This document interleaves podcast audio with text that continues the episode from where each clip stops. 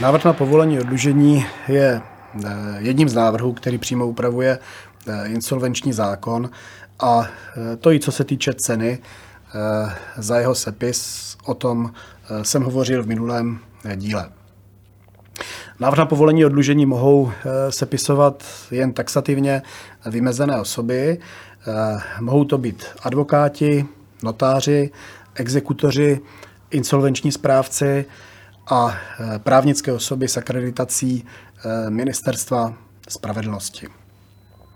Těch osob, které mohou sepisovat insolvenční návrhy, je poměrně hodně, ale například notáři nesepisují vůbec v praxi tyto návrhy a naprostou většinu, více než sedmdesát procent z těchto návrhů sepisují advokáti. Můžeme si říci, že za poslední rok bylo podáno přibližně dvacet čtyři tisíc návrhů na povolení oddlužení.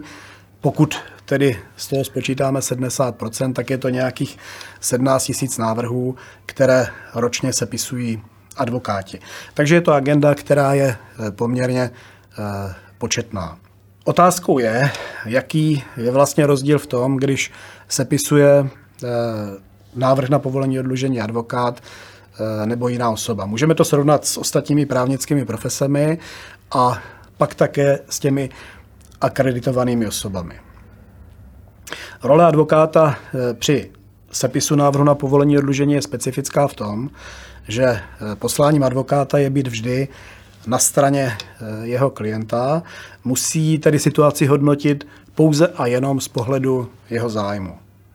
Například notáři jsou vnímáni spíše jako osoby, které se nachází mezi stranami. Co se týče exekutorů, tak tam je to zajímavé, protože ti v té své hlavní roli vlastně hájí zájem protistrany dlužníka, v jehož prospěch se tedy sepisuje návrh na povolení oddlužení, protože vykonávají pohledávky věřitelů. Takže ten základní rozdíl v té roli advokáta oproti jiným právnickým profesím je v tom, že vnímá při sepisu situaci dlužníka optikou jeho zájmu, a to v širším kontextu.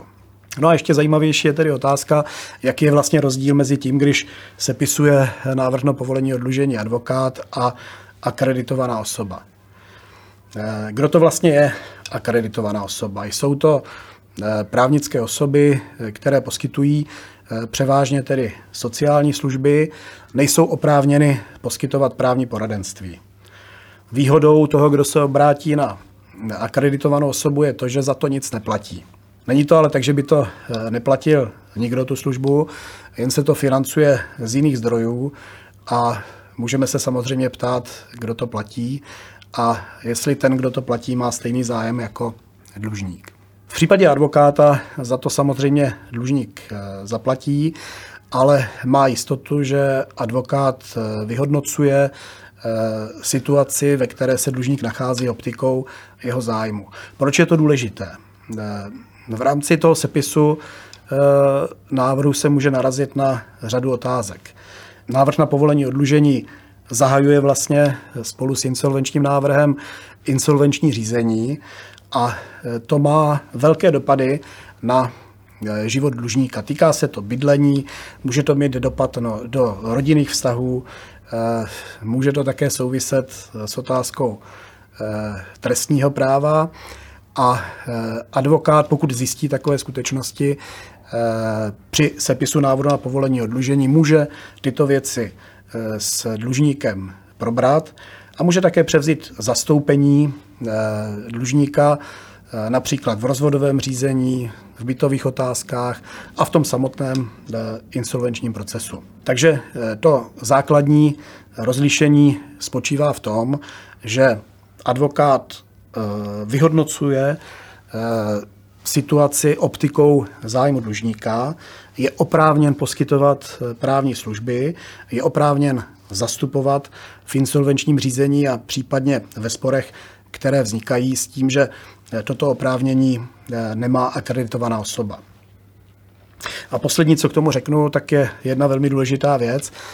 Advokát je vždy vázaný profesní mlčenlivostí. tuto mlčenlivost nemůže prolomit ani insolvenční správce. Takže dlužník, který řeší tuto situaci s advokátem, může mít jistotu, že jedná v důvěrném režimu. A to je velmi podstatné.